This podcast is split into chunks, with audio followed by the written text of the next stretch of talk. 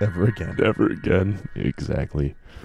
Well, here we are again. Welcome to Super Duperstitious The paranormal podcast about spooky things in the world. with a sciency kind of approach to it. That's right. We put that that factual-ish spin on things. And then talk about them some more. oh god. Thanks for joining us again for another Yeah, week, or thank if you you're joining guys. us for the first time, thanks for doing that also. Yes, We're indeed. glad when you listen to us. We That's really the thing that appreciate we it. are here for. I wanted to offer a corrections corner from last week. Um, Ooh. I was talking about the Michigan Dog Man. Mhm. I referred to the Gable film as being, quote, very low res. Mhm. Uh, I actually meant that it was very lo fi, Ah. um, or at least made to look that way, and all the film grain and stuff. Uh, one of my complaints about its hoaxiness that I forgot to bring up is that it's actually too high res to believably be such old footage. oh. So just one, I Interesting. noticed that when I was listening back to it, I was like, oh, that's wrong. Did you reach out to yourself through the super duperstitious Yeah, I contact sent an email, email? to contact at super duper. Actually, I did send a, an email to contact at superduperstitious.com, uh, but just because I wanted to see if it worked. Oh, Like, nice. wait, is it just Is this not just a dead link? No, you guys just truly don't care. So, you know, whatever. Yeah, fine. we're We not don't- hurt. No, we don't care. We don't cry ourselves to don't sleep at need night. you. That's right. Uh, what's our theme this week, Wyatt? Our theme this week, if I am not mistaken, I bet you are. is I bet yeah, it was really tasty Mexican food. Mm. That's so what all this is so about. good, it's unbelievable. Um, no, I think it is folklore creatures or beings that were kind of anchored in a mythology or folklore that people purportedly still experience or see or witness or otherwise interact with in the real world, or so they say, To this very day. to this very day. In fact, right now, Yeah, so uh, But, if you uh, don't there you have mind, it. I'll, uh, I'll kick it off. please, please do. Cool. I'm all ears. So I've got a couple of little stories, some Mhm. legend stuff, some history and folk tradition stuff, and then another one big scary story to end with that I really like. I can't wait. To begin with, on August 4th, 1577, the doors of Holy Trinity Church in Blytheburg, I'm assuming that's how it's pronounced, flew open and what's that? Holy Trinity Church in Blathburg, Batman. um, carry on. Uh, Blytheburg or, Blytheburg. or Blythburg maybe? I'm not sure. Blythburg? Was it B L Y? BLY. Blythburg, I'd bet you. It's in England anyway. Uh, Blythburg. Blythburg uh, flew open in a clap of thunder. An enormous, terrible black dog ran down the aisle, past the full congregation, and all in a blur, killed a man and a boy, made the church steeple collapse through the roof, and ran back out again. Really, Damn. really made its visit count. Yeah, exactly. He wanted the whatever that is, the cookies and the water. Uh, on its way back out, the dog left scorch marks with its claws on the door. Yikes. These can supposedly still be seen on the church today. Okay. Uh, Wow. Another encounter occurred that same day at St. Mary's Church in Bungay, which is apparently not far away. Abraham Fleming wrote of it in A Strange and Terrible Wonder in 1577. Hmm. This is all quotes from him. The black dog, or the devil in such a likeness, running all along down the body of the church with great swiftness and incredible haste among the people, in a visible form and shape, passed between two persons as they were kneeling upon their knees, and occupied in prayer as it seemed, wrung the necks of them both at one instant clean backward, insomuch that even at a moment where they kneeled they strangely died.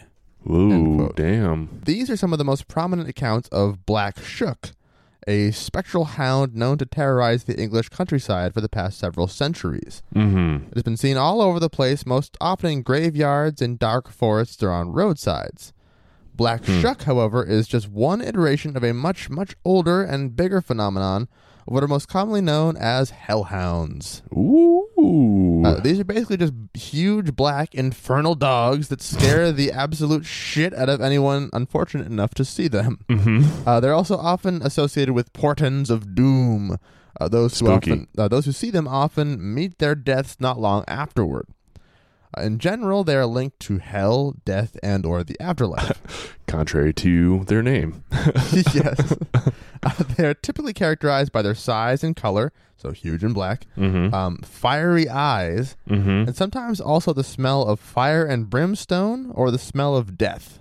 Mm, somebody better watch that dog. Now, these stories range across a whole slew of different cultures and traditions, mostly in Europe. Mm. Sometimes they're benign, sometimes even guardians of some kind, but they pretty much always show up only if you are going to die or are already dead. Yikes. Uh, so, in addition to the bad omen type of hellhounds, there are thus also variations like Cerberus, the three headed guard dog of the underworld in Greek mythology, Right. or Garmer, I think it's pronounced G A R M R, I think it's Garnier. Fructis, Yes. the bloodstained hound or wolf that belonged to hell and guarded the gates to, you know, hell. Uh, the goddess hell, H E L. The gates. H E single hockey stick. exactly. She was the Norse uh, goddess of the underworld, which was called hell. mm-hmm. Regarding the portend type, hmm um, some traditions hold that the act of seeing a hellhound is what will bring on your demise. So if you hear an unearthly howl, you can cover your eyes until you get to safety and avoid your fate. So basically, by Hmm. avoiding actually seeing, Seeing the it. hellhound. but weren't those two locked in prayer when they got moited? Yeah, so it's like th- that was a different thing where the, the hellhound itself actually killed them. Um, in most stories, it seems like it just just it shows up and it's like, hey, you're gonna die, and then it goes away. Um, Hey, you're gonna die. Damn it, Hellhound. McGruff the hellhound. McGruff, yeah, Scruff McGruff. the most vicious. All right, go on. Um, so yeah, supposedly just seeing them would be what would kind of seal your doom. Mm-hmm. But if you were able to avoid seeing them, you'd be fine.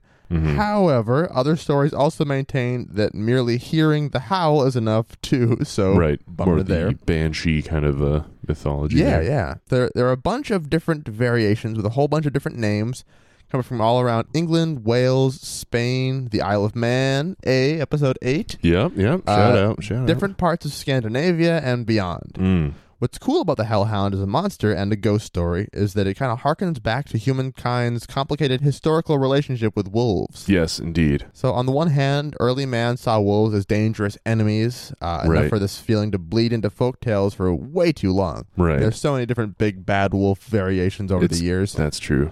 Um, but on the other hand, you have the domestic dog, which was a companion and which was also provided services of different sorts. Uh, did you say provided Cerberuses of different? I'm just kidding. uh Uh, dogs could be pleasant or vicious. They could be seen as a good thing or a bad thing. huh. It all depended on a lot on the nature of their intended purpose. So, you know, how they're bred, how they're raised, whatever their whole deal was. Thus, Right. their purpose in life may be reflected by their purpose in the scary story. Mm. So, Hmm. that could be one kind of way that these different tales were spun.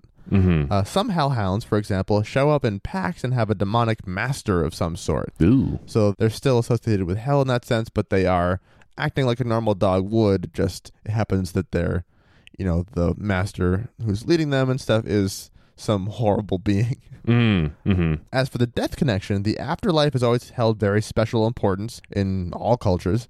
So it stands to reason that an important relationship like that of human and dog could make it into stories like that. As far as just another important aspect of life could make into this particular set of stories. Um, a mystical dog that can see in total darkness is said to lead departed souls through caves into Shibalba in Mayan mythology. That's another Interesting. example of just like Okay. dogs being related to the afterlife. Right, Uh, and then right. In a much grimmer and more literal way, there are at least there's at least one s- ancient civilization I came across, and I can't remember which one it was. Um, that supposedly d- uh, disposed of corpses by just feeding them to dogs.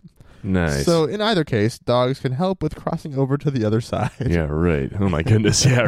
Right. Getting into the Mhm, modern mhm. day h- aspect of it, however, I want to return again to the specific iteration of the Hellhound I previously brought up called Black Shuck. Okie doke. Uh, recall that this one is the one that fucked some churches up in the 16th century and Yep. marauded around Great Britain ever since, Mm-hmm. largely in that one specific area, but has been seen all over the place. Most of the stories of hellhounds, like they are from all over Europe and uh, eventually all over the world, but they are really heavily concentrated in Great Britain. Is the name Black Shook where we get Ah Shucks from? I think you'd be a lot more disappointed when he shows up than to just say that. Ah Shucks. Meanwhile, someone nearby you in the church is having their head ripped off by this Yeah. dog running around and Shucks. destroying the, the Bad shucks. steeple and stuff. Bad Shucks. or Shuck. That was Black Shuck, Mhm, Um, mhm. also known as Old Shuck sometimes, which I think eventually became Old Yeller. Shuckleberry Hound. Uh, in 2014, Yeller. In 2014, the archaeological group Dig Ventures uh, was digging Oh. was digging at Leiston Abbey, which is just a few miles away from the churches where those particular events supposedly took place. Mm-hmm. There, they found in a shallow grave the skeleton of a huge dog. Yikes. Let me show you that there. How Skellington. huge. Um, this right Ooh. here is uh, about 50 feet across. Oh my god. no, it's just a great big dog. A different size reporter on it saying that the dog would have been about seven feet tall on its hind legs and No stuff way. like that. But basically, it was just a huge friggin' dog, like Great Dane size. If you think of Yeah. a Great Dane or an Or Irish the Scotch- Wolfhound, Yeah. if they were on Irish their hind Wolfhound, legs, yeah, exactly. seven feet makes sense. Sure. But dogs don't stand on their hind legs. Uh, well, unless they live in Michigan. That's right. Exactly. Um, If you want to go back to last week and see what the hell I'm talking about, and you can do that. so, could it be possible that there was an original flesh and blood animal that was the basis for this particular legend? Yes, indeed. kind of weird dog running around, Getting freak people scrappy. out. You know, set fire to church doors or something with its claws, whatever. you know, like Um, dogs do. Yeah, I don't know why it would be buried on the church grounds. Maybe the idea was That is weird. if they did believe that it was an evil thing, maybe they Sacred ground could like hold its soul or something some like shit. that. Yeah, they're going to follow up and just try and figure out how old that particular dog skeleton was, like how long it had been there. Sure. The area where they dug it up had been mostly untouched for a really long time, so they don't know how long ago it could have been put in. They were going to look into that. I didn't see any follow up indicating how old it was and if Mhm. it was, you know, original with the abbey or not. mm-hmm. Sightings of hellhounds persist well into the present day and occur all over the world. Uh, the black shuck stories are hardly the only ones, and nowhere near the first either. Mm-hmm. I mean, they still date back to you know, 1500s, but there's still plenty older stories of of Big old creepy, dogs. creepy demonic black dogs. The sightings, even into the present day, uh, have many of the same characteristics as the old ones.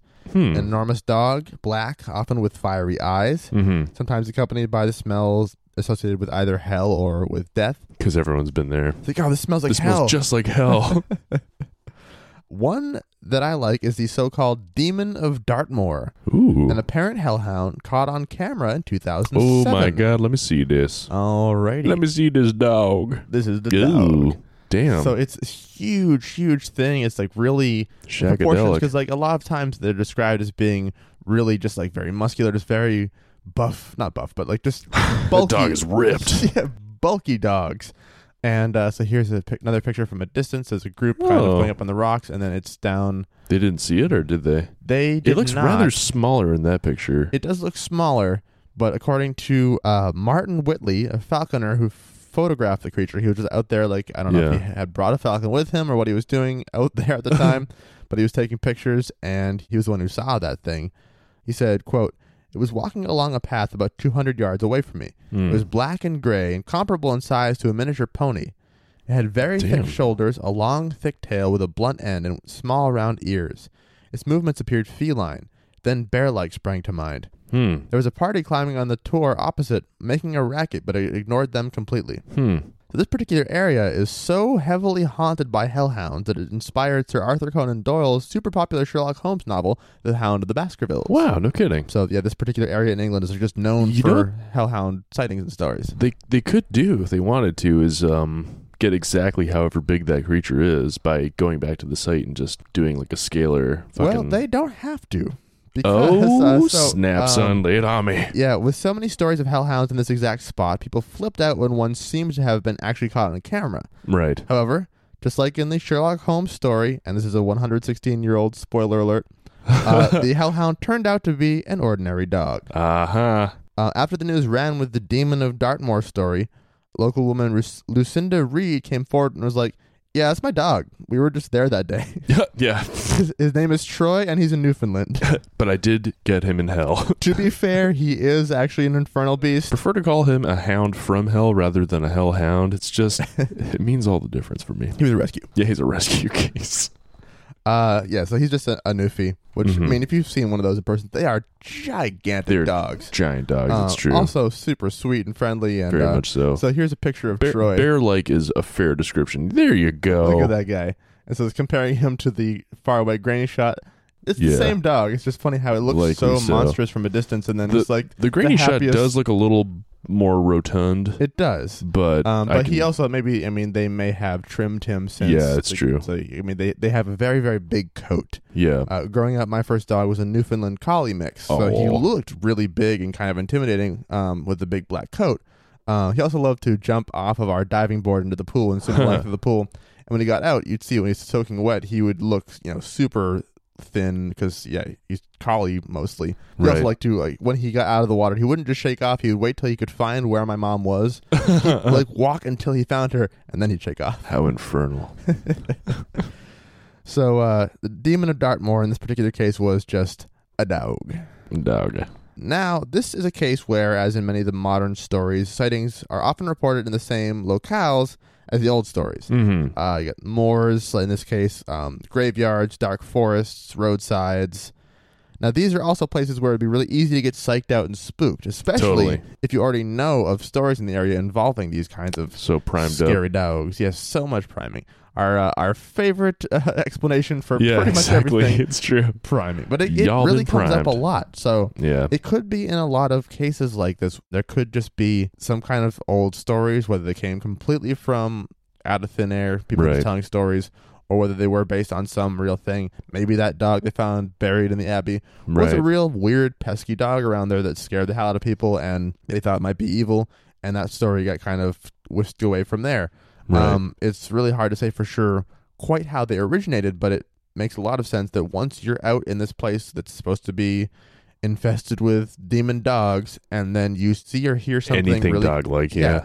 you're going to just jump to all kinds of conclusions. and Right. it's going to be scary. Right. So one of the places that I said these can be seen is roadsides. Uh, Ooh, so that's for true. one of my favorite examples, I'm going to leave you here with a story from the Anything Ghost podcast. Okie doke. Uh, that show consists entirely of listener submitted encounters and stories. Most of them are just read by the host, Lex Wall, but sometimes they're even recorded by the listeners and sent in. This one comes specifically from episode 222 Cool. and was recorded by and sent by a woman named Jolie. Okie doke.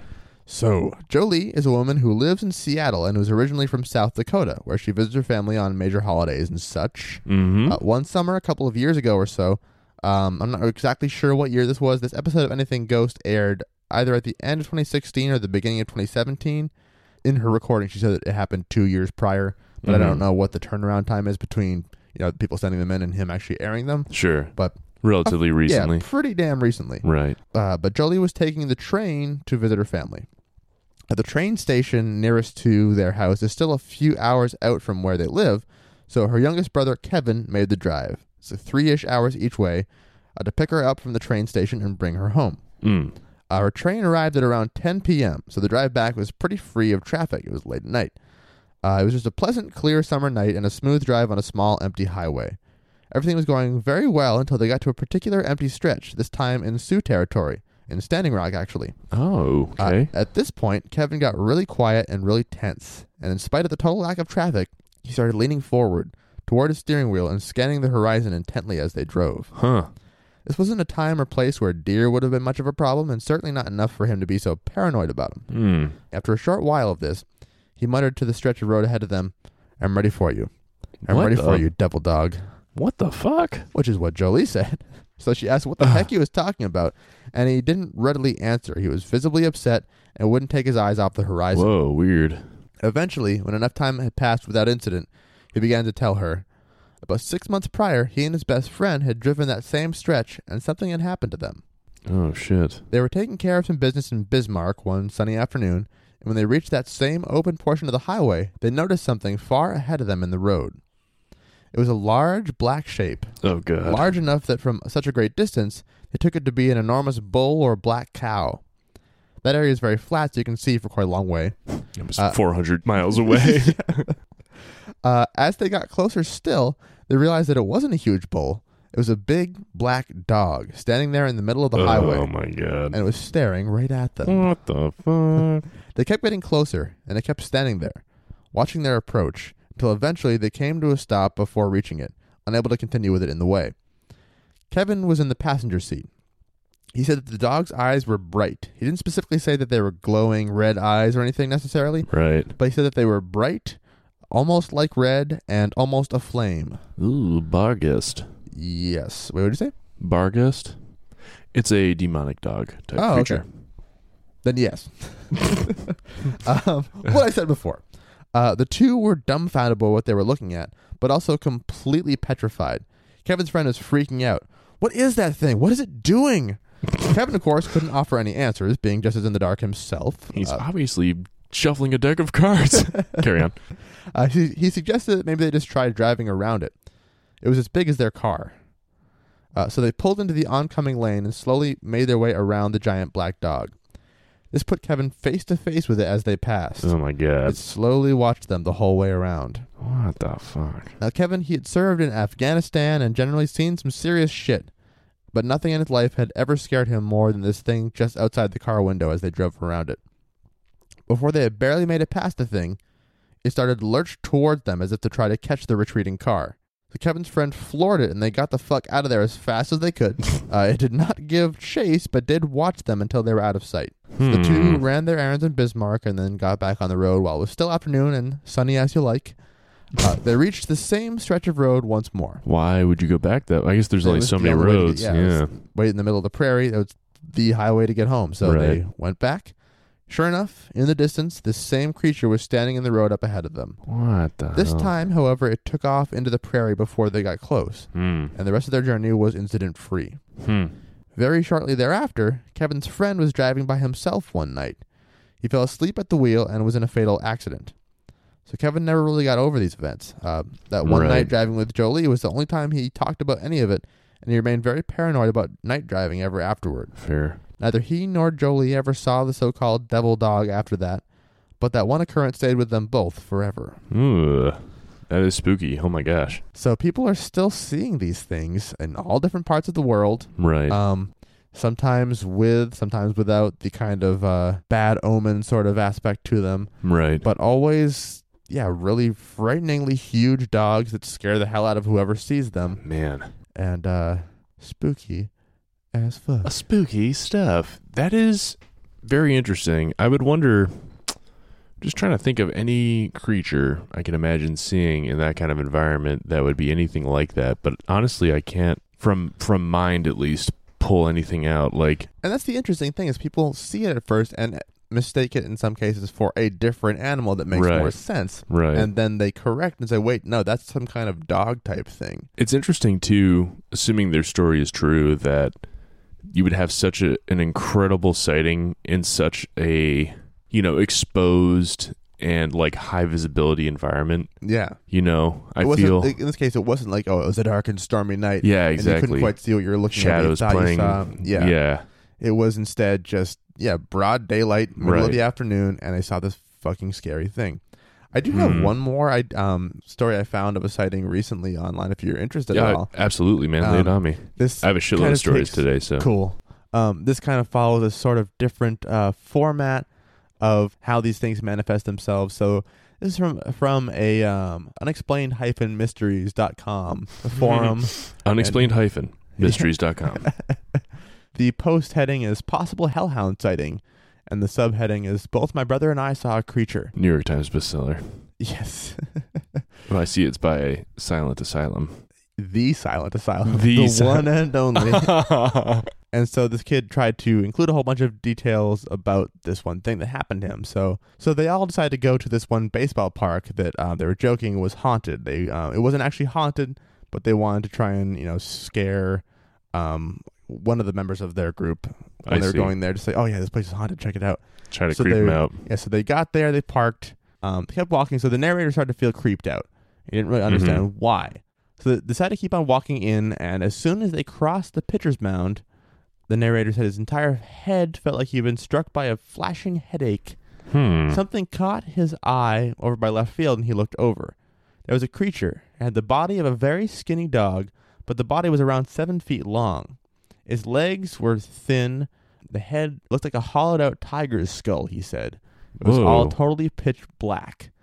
He said, as, he, as soon as he saw it, he felt a, f- a primal fear wash over him, the most scared he'd ever felt in his entire life.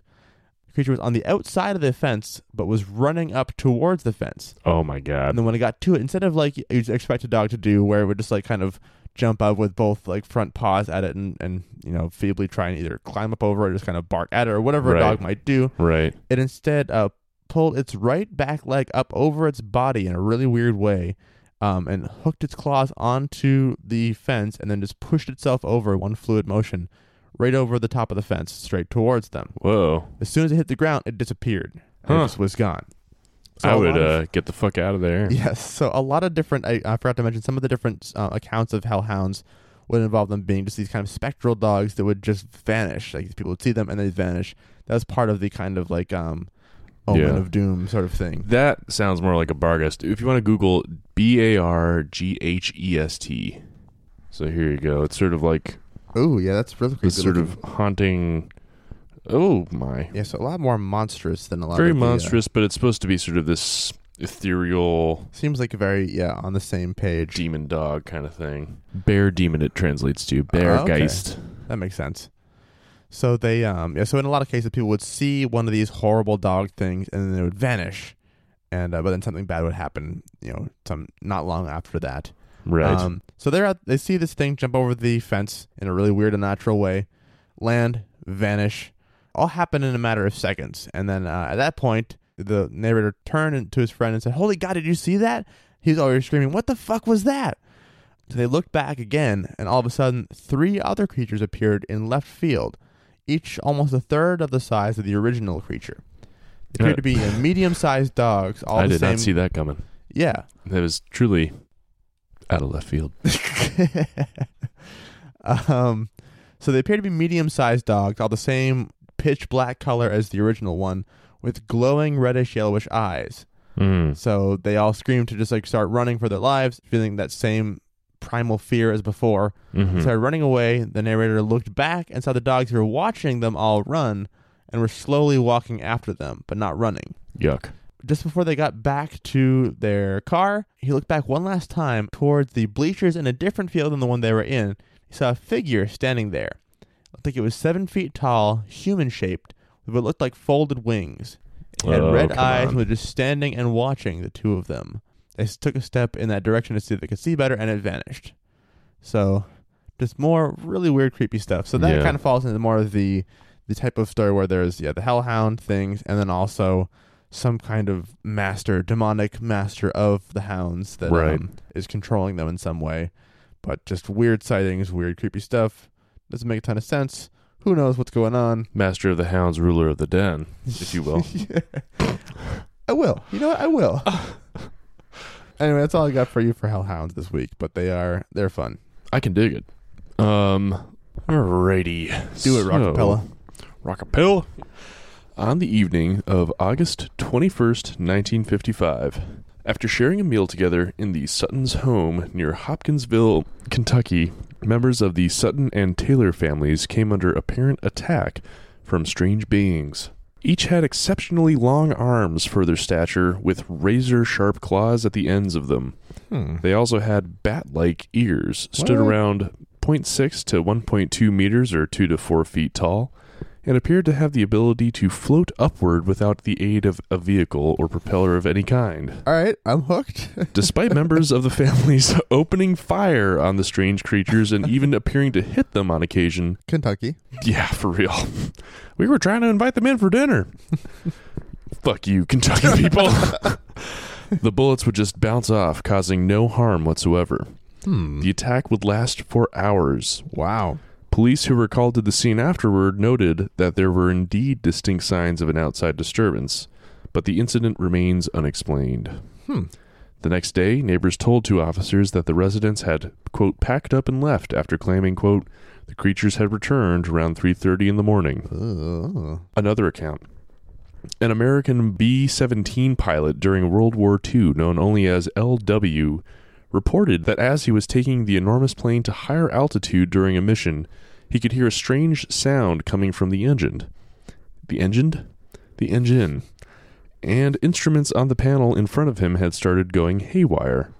When he looked outside to his right, he saw a freakish, quote, entity latched onto the plane, three feet tall, with abnormally long arms, gray, hairless skin, deep red eyes, a gaping mouth full of teeth, and pointed ears with tufts of black hair at the ends like, quote, owl ears, just staring in at him from the wind and bitter cold beyond the glass. Jeez. Very Twilight Zone. Very.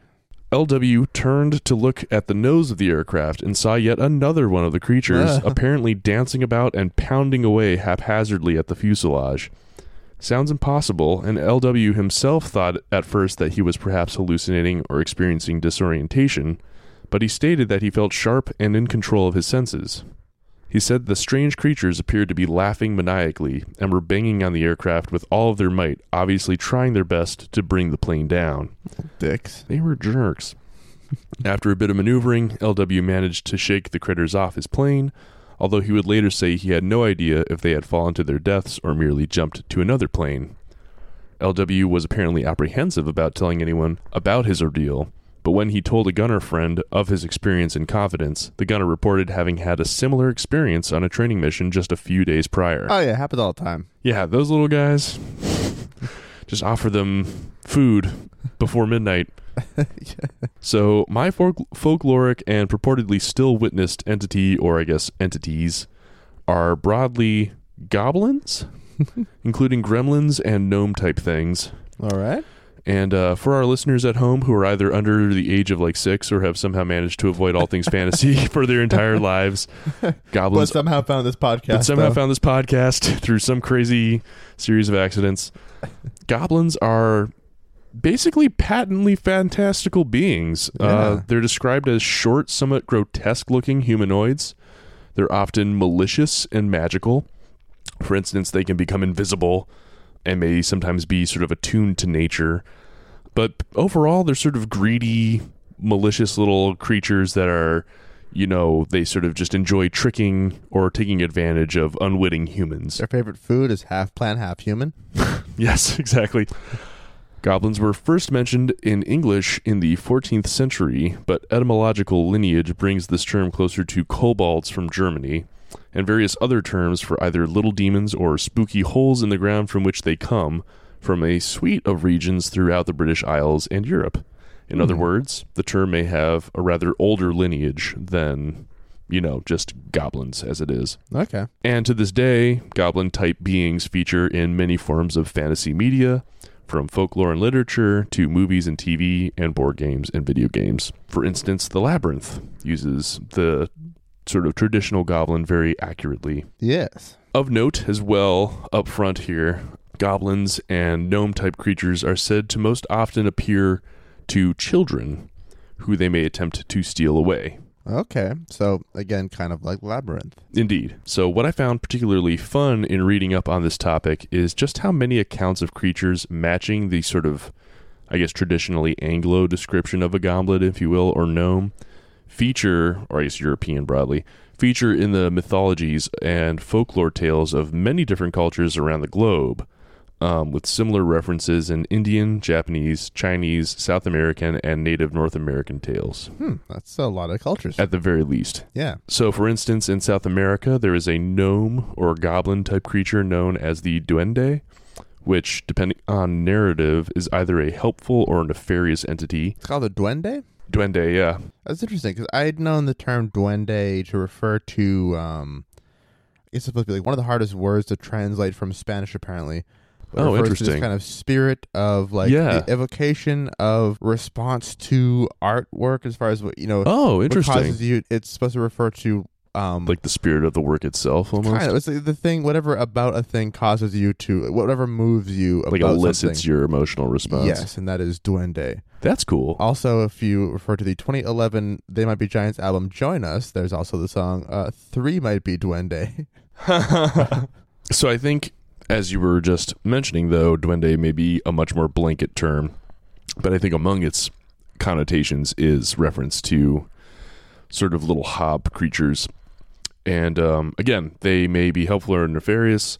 They may haunt forest trails or the walls of one's home. So you either have your kind of elf on a shelf, move shit about your house, creep on you when you're sleeping, or The, Mm-hmm. Did your parents do that to you, by the way? The Elf on the Shelf? No, I never got elfed. I didn't know what that was until like only in the last few years. What a terrifying tradition that is. I- i- if I'm not mistaken, they just suddenly an elf shows up on the shelf or something.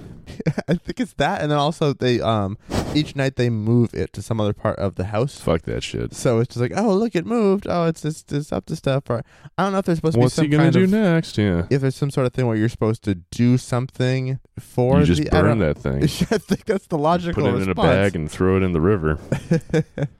so another example from North America is the puckwudgie, which is a shaggy, aggressive, supernatural goblin type creature described by the Wampanoag tribes from southeast New England. yeah, it's here. Indeed, it is. Actually, their range, the Wampanoag didn't quite reach up to where we are in New Hampshire. Okay. They were goddamn Connecticut people. Ugh. they drove cars. They had fancy homes.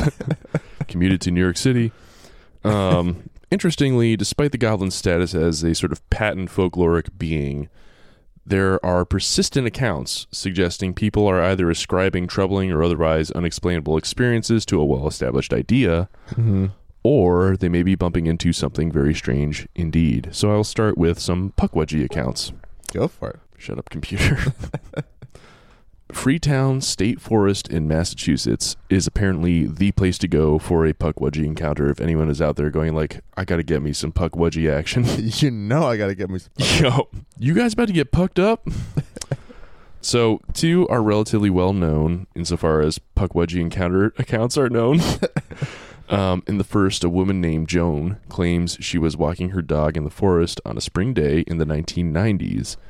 Her dog runs off the path and drags her into the woods. When the dog finally stops, Picturing her just dragging on the ground behind the dog. yeah, she had a hellhound, so it was not hard for it to drag her around. really, he rescued us. Yeah. when the dog finally stops, she finds herself staring at a strange little being standing on a rock. She described him as looking like a troll, two feet high, with pale gray skin and hair on his arms and the top of his head. His torso made up the majority of his body, and he had very short legs. His eyes were deep green, and he had large lips and an all, a long, almost canine nose. I might also mention that I'm getting this story and the next from newenglandfolklore.blogspot. All right. Several times after seeing the creature in the woods, Joan woke up in the middle of the night to see it staring in her bedroom window, No fun.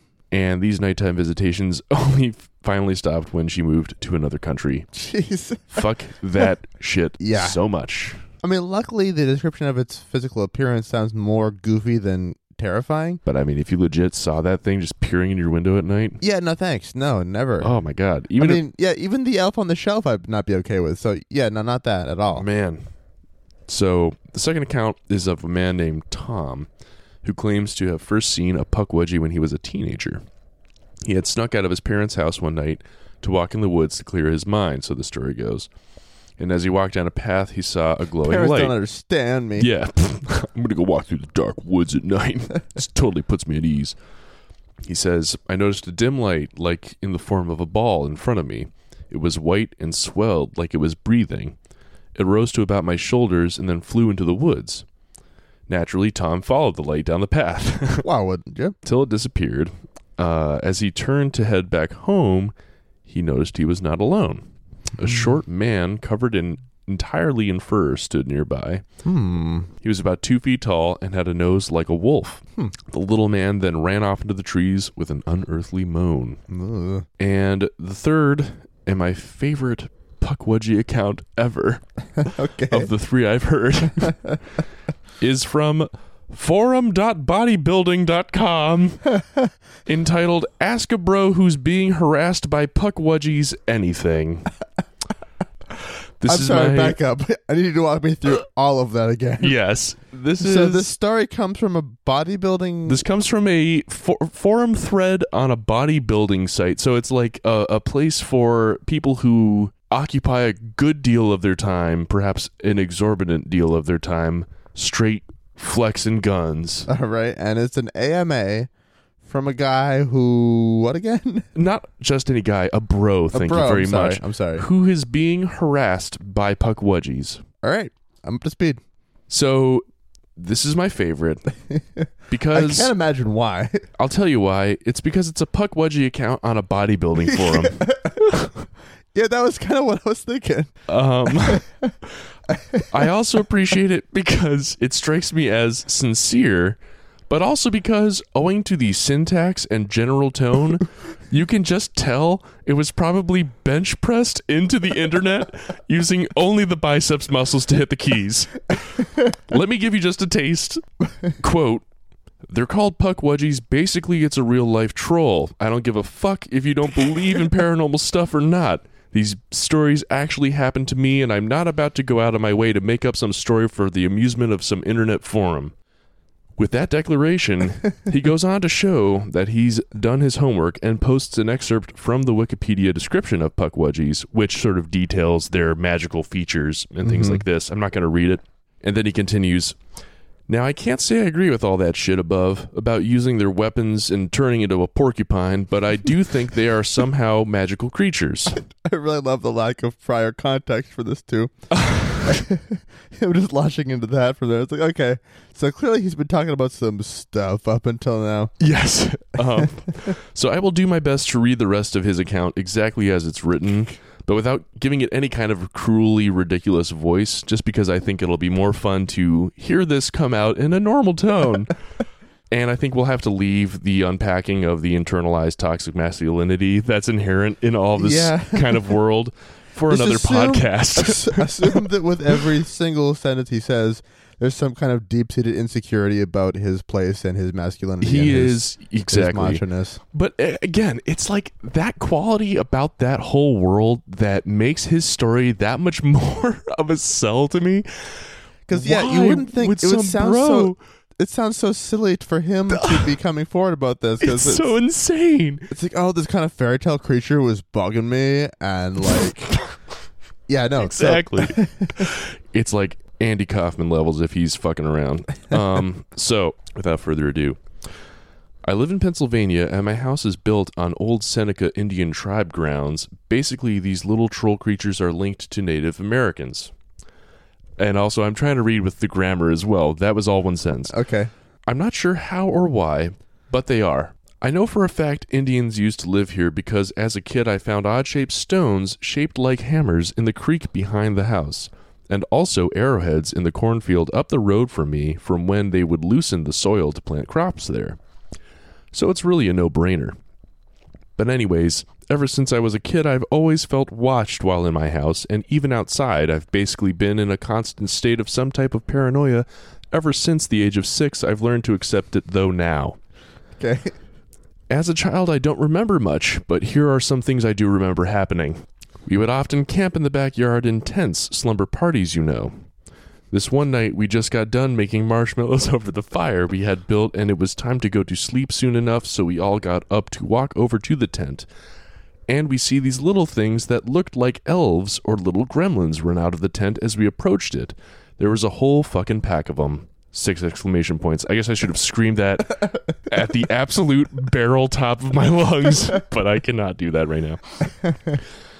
I couldn't make out the exact features of them at the time, but they sure were ugly little things from what I can remember. Grayish skin, long hair on their heads, and butt naked.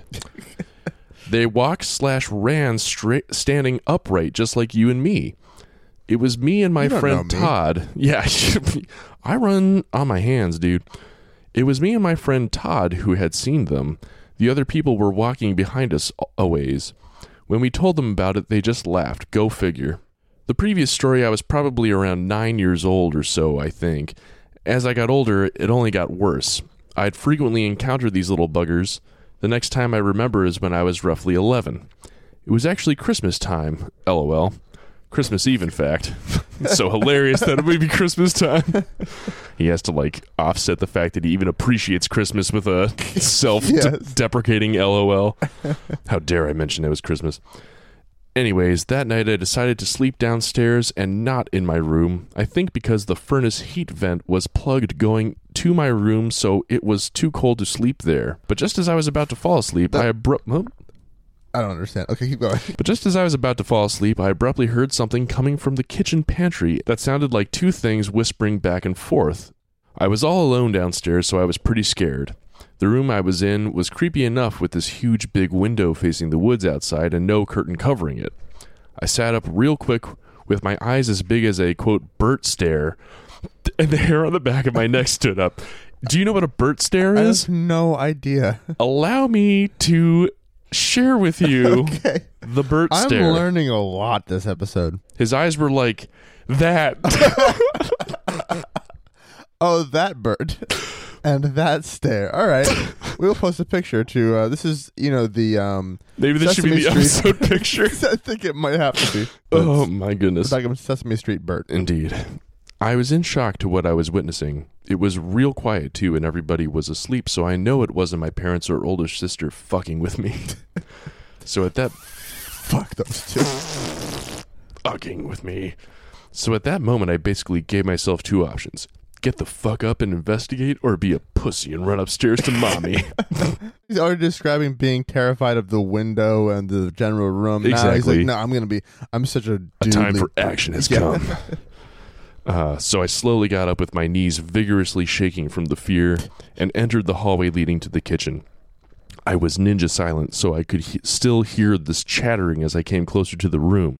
When I entered the doorway looking into the kitchen, I heard a shitload of pots and pans that were hung up in the pantry start falling left and right. It was loud as fuck. I basically pissed myself. LOL! But I figured, fuck it, I'm already three quarters of the way there, so I quickly ran over to the far right corner of the kitchen where the pantry was and flicked on the light as fast as I could and screamed at the top of my lungs like a maniac to scare whatever was in there. Again, there they were! Those little stupid ass trolls. Only two this time. It's a pretty long pantry that is built underneath a staircase. Stair as in to look at case. The shelves block off about half the staircase, staircase? correct staircase, the bird staircase. And there is a tiny opening between the shelves that r- then ran into what? He's describing the locality. I can't even. There's Doesn't matter. there's some architecture.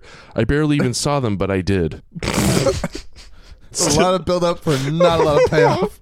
Still, still the same things as I remembered from the other story. Anyway, I did end up running upstairs after that like a little bitch to my mommy, lol.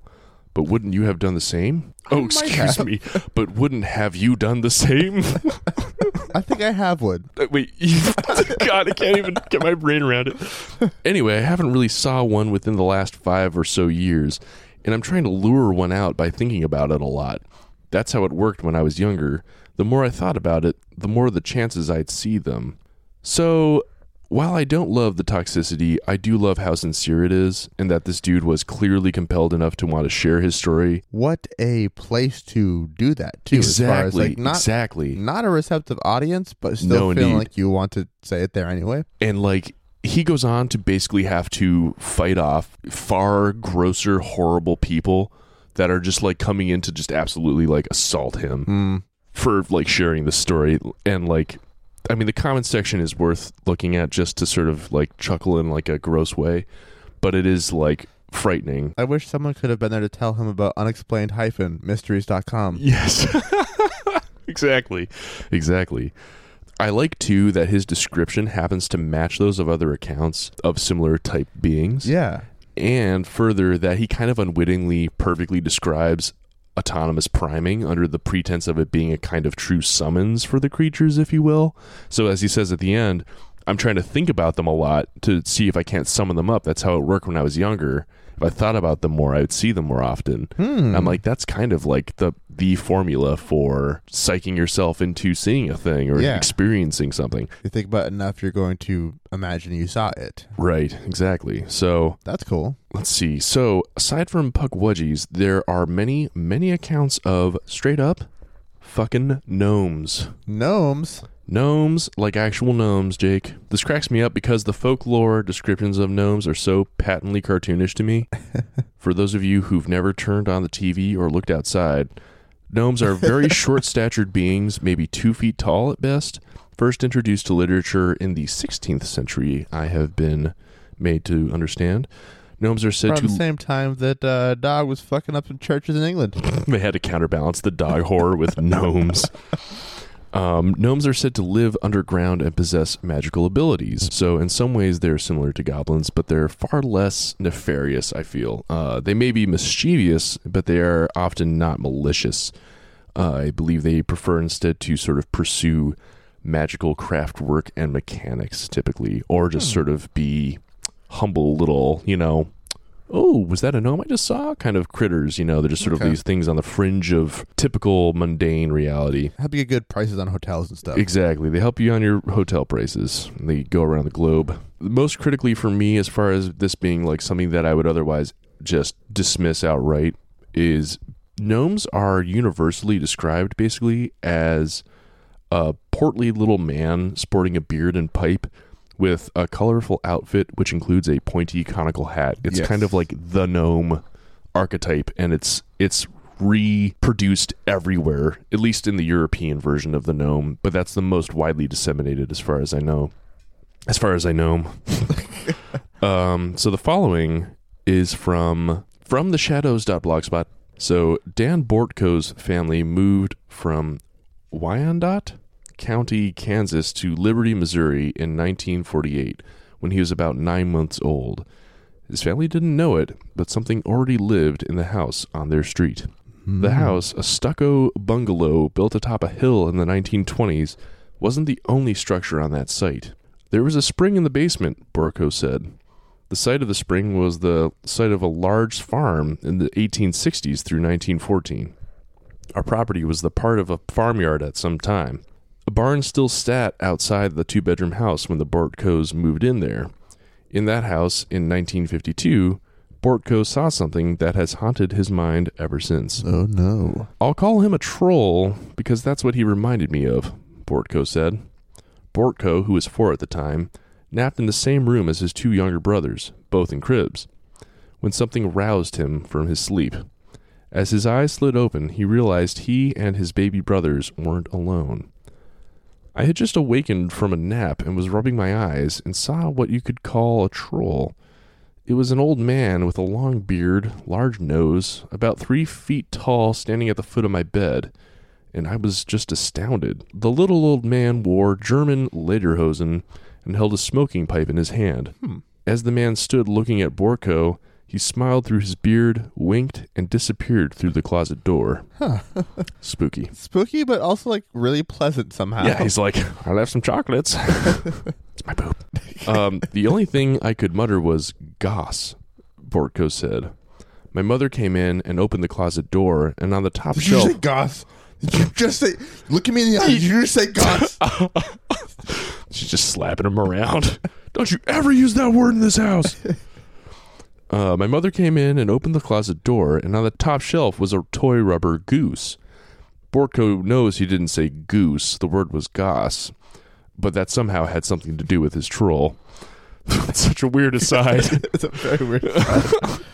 Um, although Bortko doesn't think he saw the little man again, later in life, his mother told him he often talked about someone no one else could see.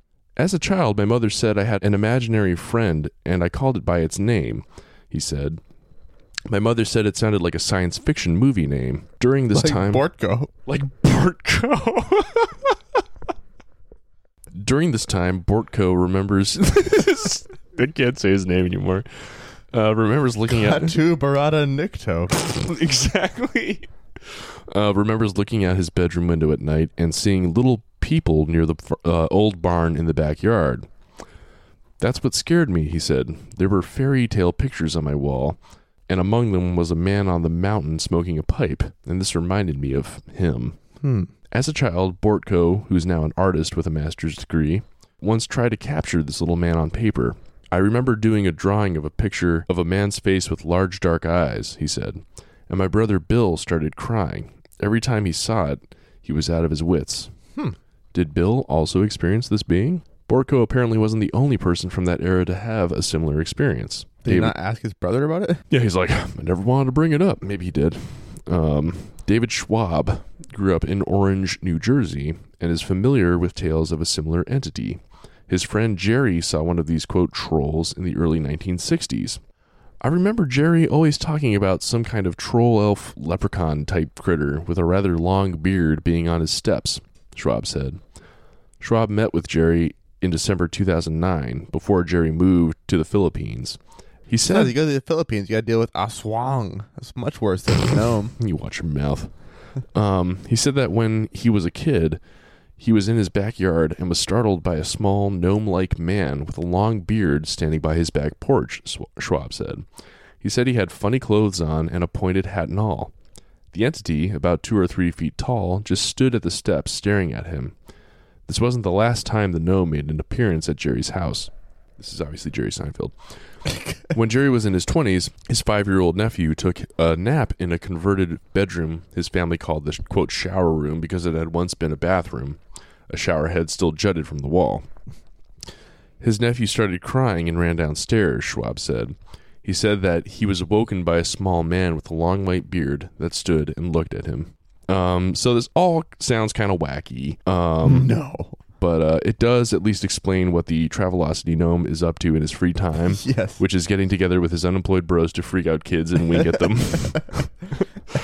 um, in the interest of tracking down any and all putative proofs of gnome like beings, I do have four videos for us to watch. Each 20 minutes long. Uh, I Each 20 assume. minutes long. Um, these clips emerged from Mexico and South America, where the Duende are said to roam. The Duende is, as we discussed earlier, blanket term for all things goblin or sprite, spiritual kind of critter, Mm-hmm. hailing from Iberian, South American, Chamorro, and Filipino folklore. The Chamorro people hail from Guam and northern Marianas.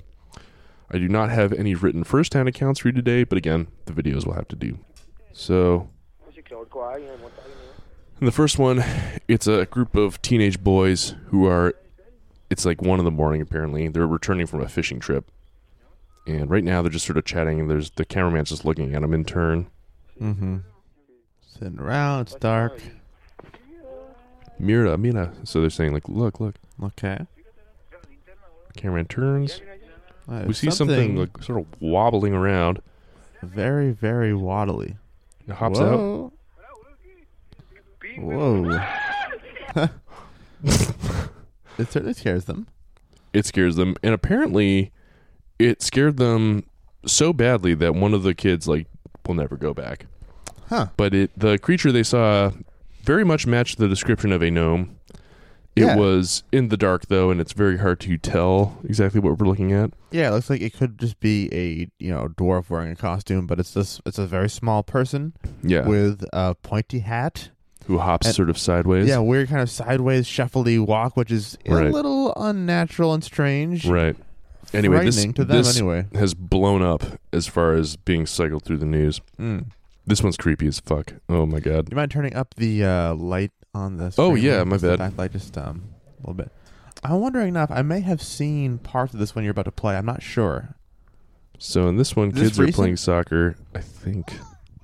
There we got the good old uh, vertical Yeah. aspect ratio. Thanks, phone owners. That little black lump. Watch oh, that. yeah, okay.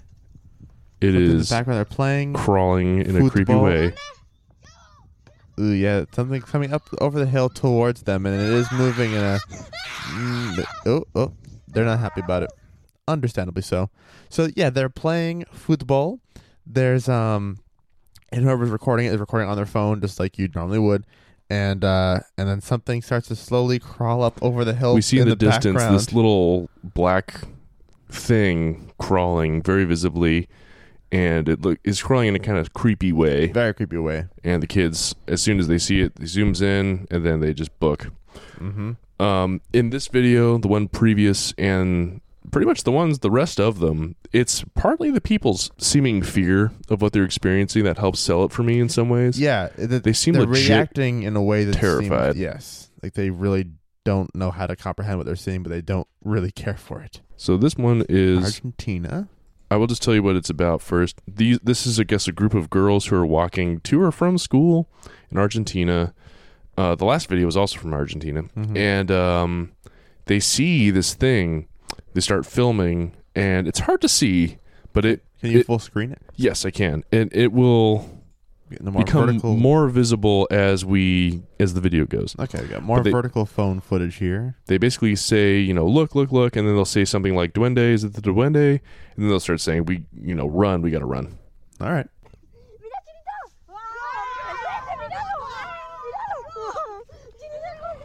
so far. They're just kind of they're So reacting to it's- something we can't quite see yet. Yeah, it's hard to see at first. It's walking basically along the tree line to the back there.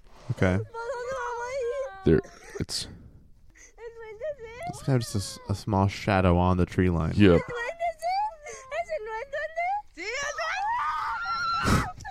Hmm. Wait for it. You will see it in a sec. Okay. There it is. Uh, little dot moving around. Yeah. It's just walking sort of steadily and slowly. There it is. Okay, coming a little out. It'll Oh, from walk the, out onto the road too. It's kind Okay. of creepy. This figure, you can tell it's short. Yeah, it's small. It's very dark. It sort of seems like just a black body, much like the other the soccer video. Weirdly Yeah. enough, there he goes. He's on the road now. Mm-hmm. It's hard to tell because they're just like that's and that's the whole of it. Okay. The shakiness of the cam. They're still trying to keep it on it, but they're clearly like trying, to get, away. They don't want to be anywhere near it. Hmm. And it does end right at the point where you'd expect them to just be like, "Okay, I'm not, I'm not going to bother recording anymore. I'm going to run," kind of Right. a thing. So that's all right. That's that lends some credence to their being genuinely afraid of something they're actually seeing. This one is the fourth and final. It's kind of funny. There's so the thing that moves is in the shot the whole time. Mm-hmm. It's a it's film of kids playing soccer again in the sort of side yard of a property outside. Okay. It looks like it's indoors, but I've been led to believe this is the wall of their property Okay. and they don't notice this thing until it moves and then you'll see. So they're just sort of playing soccer, kick for the goal. This little thing down here, just keep your eye on that. All right.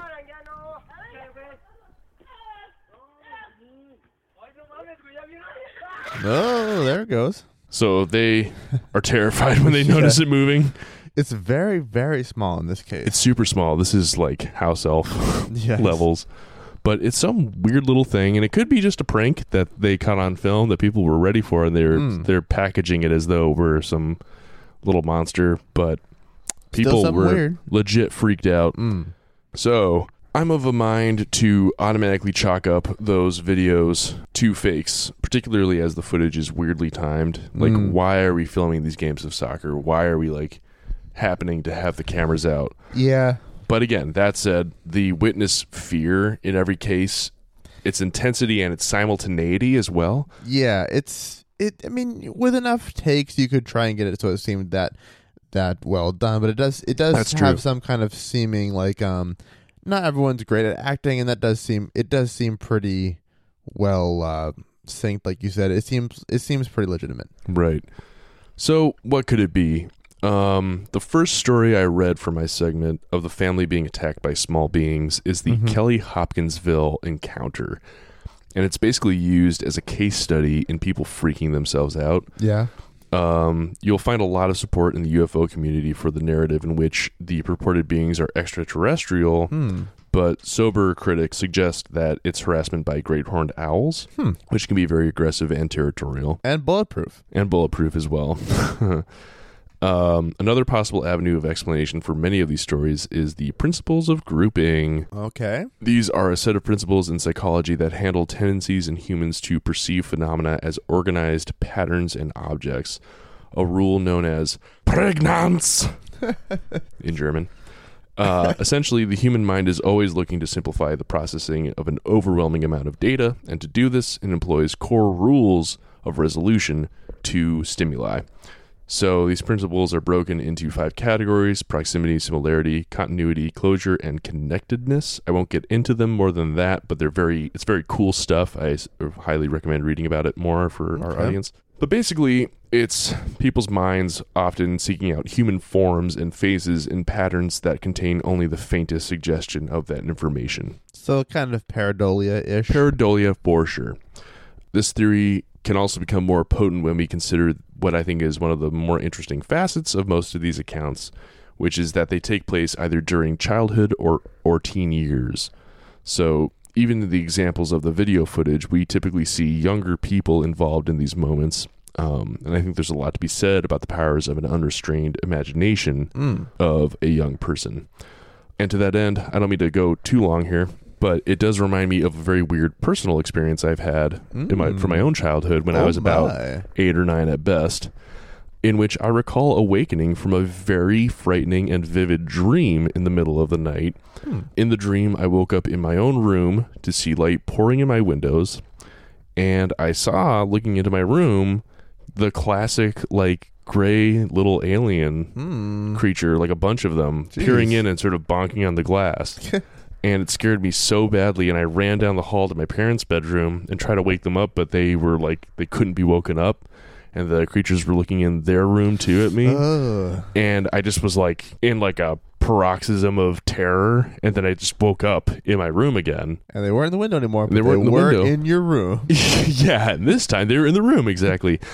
But again, it's one of these things where the details are so vivid in my mind, Hmm. and I still chalk it up to a nightmare. But if I want to, I can easily start to push myself into a realm where I'm like, Oh, that's "No, a I- memory. Yeah. I had this fucking crazy experience, and like, Yeah. you know what I mean. So, I would wonder how many of these other stories are similar in that that regard. makes sense. Um, so ultimately, though, these and many other accounts of this kind slide into a similar folder for me as like ghosts or demons or persistent hauntings of most kinds, in Yeah. which, you know, can I state that small people, goblins, gremlins, whatever, exist? No fucking way. Right. Am I convinced that the power of the mind to put us into very particular states is effective? And, you know, basically, I believe that people can believe they saw something. Yes. And um, you know, having said that, you know, if any parents out there are listening and their child suddenly starts reporting the existence of small gnomes or trolls or gremlins or something, I would listen to them very closely and be like, set up some kind of weird camera. Yes. And finally, uh, everyone s- should watch The Borrowers if you haven't already. It's cute. John Goodman is in it. Sold. now, is it at all similar to um, 10 Cloverfield Lane? Yes. Sounds great. I'm sold. But yeah, so that's my shit. I like your shit, Wyatt. You got good shit, kid. Well, there you go. So, yeah, there's a lot of different stories that can, you know, come from generations past and Indeedy. still persist through today. And uh, probably a lot of the same phenomena that cause people to experience the things they do, if nothing else, compound over time. True, You know, yeah. the more stories you hear, and then the Mhm. more kind of um, background stuff you have in your imagination to kind of fuel. you know, I feel like with these particularly old stories too, they they start to slide their way into perhaps uh, similar spaces in our minds as like just straight true history as well. Mm. And so the context and like narrative power of them is so much stronger. There's so much more capacity there to go, oh, I had some weird experience. Well, maybe it was this thing that like, you know, I know intellectually it doesn't exist, but some part of my subconscious is like, no, that's a historical story, dude. Like that's part Yeah. of the world. You've been hearing tales about it since you were like born basically straight through life and there's like records of it back through time even if they've been completely fabricated the whole way through Still, your mind says that's a thing. your mind yeah it's going to use it to help uh, frame its you know information processing and depending on what it is you see, maybe you'll die shortly afterward. yeah exactly you never know. you never know so there you guys go We'll definitely do more digging into other folk legends and things because there's so many of them and they're There's so tons. very interesting. they very much are Um, but that's our first jump into that this time. that's right Thanks for joining us for it. thank you guys so much and uh we hope you guys will reach out as usual we uh we're looking to hear from you looking for you guys to give us a like a review a subscribe i don't know what the hell i'm saying We'd love, we'd love to hear your stories if you. we'd love to hear your stories if you have them. We'd Yep. love to get your feedback if you have some of that Mhm. too. please And do we'd love to hear. Uh, love to have you join us again next week. yes indeed we'll see you guys there Thanks. bye Bye. Orpheum Act, Faustian Pact, three might be Duende